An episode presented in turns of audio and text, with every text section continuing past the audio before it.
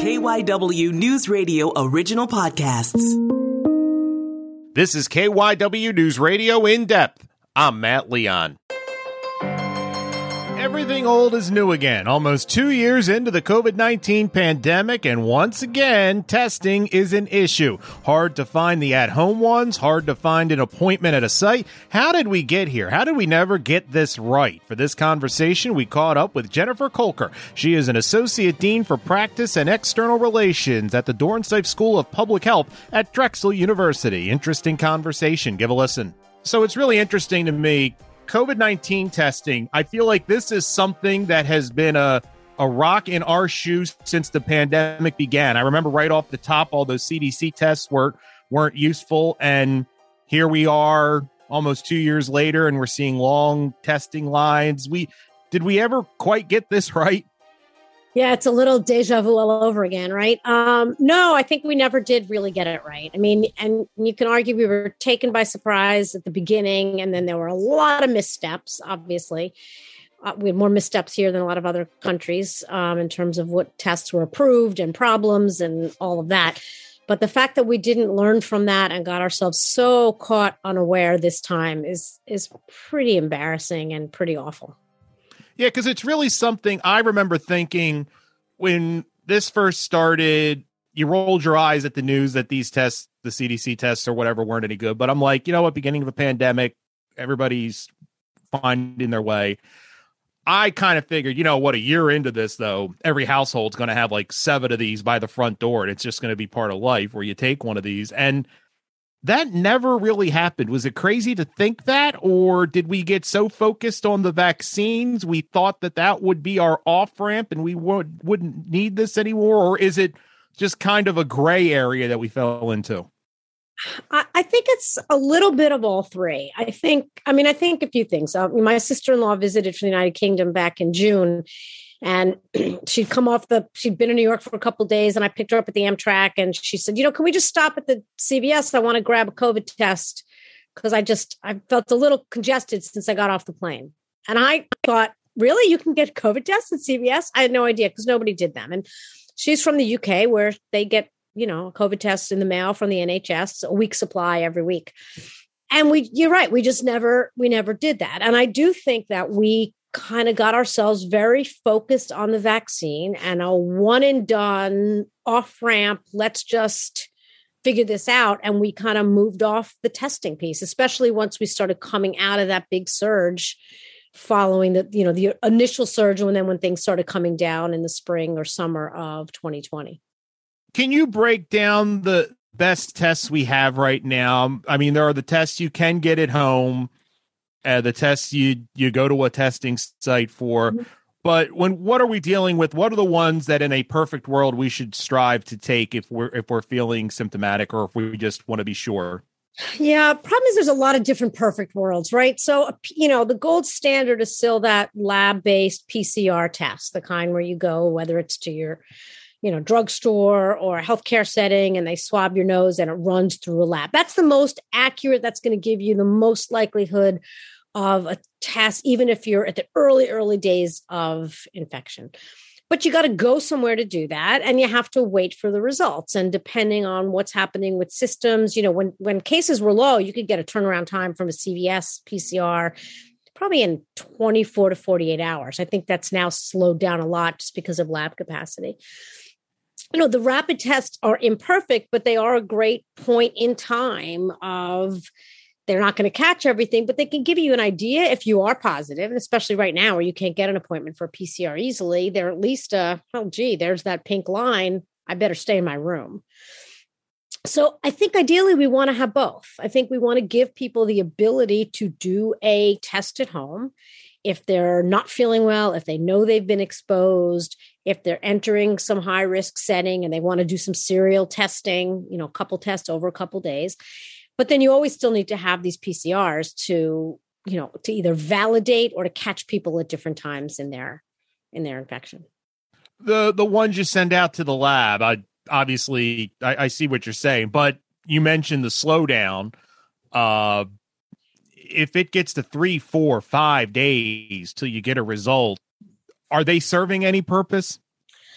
I mean, they're serving a purpose. I think right now, especially given Omicron and what we're looking at right now, if you're not feeling well and not feeling well enough that you went to get yourself a PCR test, just stay home. Assume you have it. I mean, I think that's the bottom line. If right, nobody should be running around breathing on people while they're waiting to, for the results of a PCR. So if you are, if either because of an exposure or because of symptoms, you've got enough of a concern that you have COVID that you went to get a PCR, then you should really be either isolating or quarantining or being really vigilant with masking while you're waiting for those results. Have we gotten it right with the at-home tests and they were they're difficult to find, if not near impossible in some areas. But even when you do find them, I paid $50 for a box of for two boxes of two tests each. Mm-hmm. I have the means to be able to do that. A lot of people don't. That it kind of seems gross in a way that capitalism is getting in the way of this and we're paying that much for tests in a pandemic where you know the mantra's been if you're sick stay home but you're going to have to pay out the nose to find out if you're sick in the first place and there's no appointments available in your neighborhood I, I we we're making it much more difficult than it has to be yeah, well, it is gross, but you know what? Our healthcare system is gross. I mean, you know, it's to expect that we would have this equitably based, egalitarian, open access approach to the pandemic when our healthcare system has never done that for anything is like that's who we are. So sure, you live in the UK and you get free tests every week. They also have a national healthcare system. So, you know, the COVID, we're, what we're seeing now is, in many respects is simply an extension of our existing healthcare system and our existing starving of our public health infrastructure. It's, we're not, we're behaving beautifully American, right? We're doing everything the way we have always done it, which is really bad. Are there lessons being learned? I mean, I'm sure in your circles there are discussions that we're not getting this right and how do we address it, but do you have any confidence that whenever the next thing comes up that's similar to this, whatever it looks like, that we, from a testing standpoint, will we be better? I hope so. You know, I remain hopeful. Um, some people around me are not. I remain hopeful on a few things. I think that while I would not have wanted it to have rolled out this way, the gross inequities that we've seen with COVID, I think have really shown how those gross inequities have plagued us for our entire life as a country. So I'm hopeful that we are we've really seen that and we'll be addressing that in terms of healthcare and healthcare delivery moving into the future. I'm hopeful that we've learned things about testing the need for better ability to test, for creation of tests, for rolling out and authorizing tests, the links between the FDA and the CDC, the link between testing and treatment. There were just a bunch of papers that were put out yesterday in JAMA. Um, one of them, Tom Frieden, and a bunch of other public health experts, one talking about the need to link testing to treatment. If we're going to develop these great treatments, which is sort of the next great thing, well, how do you get them? If you find out that you're home and you've got COVID, what's the mechanism then for then saying to your doctor, I just tested positive. How do I get this new pill that can help keep me from getting very sick? So the linkages from testing to treatment is also going to be something we're going to have to learn. So I, I always remain hopeful. Um, because uh, if not, what like I wouldn't be doing what I do. I'm just curious from a testing standpoint. Uh, has Omicron been a wild card, or the tests we've been using were able to to deal with that variant? I don't. I mean, and I come from this having no idea how this works, yeah. but does the Omicron make it more difficult?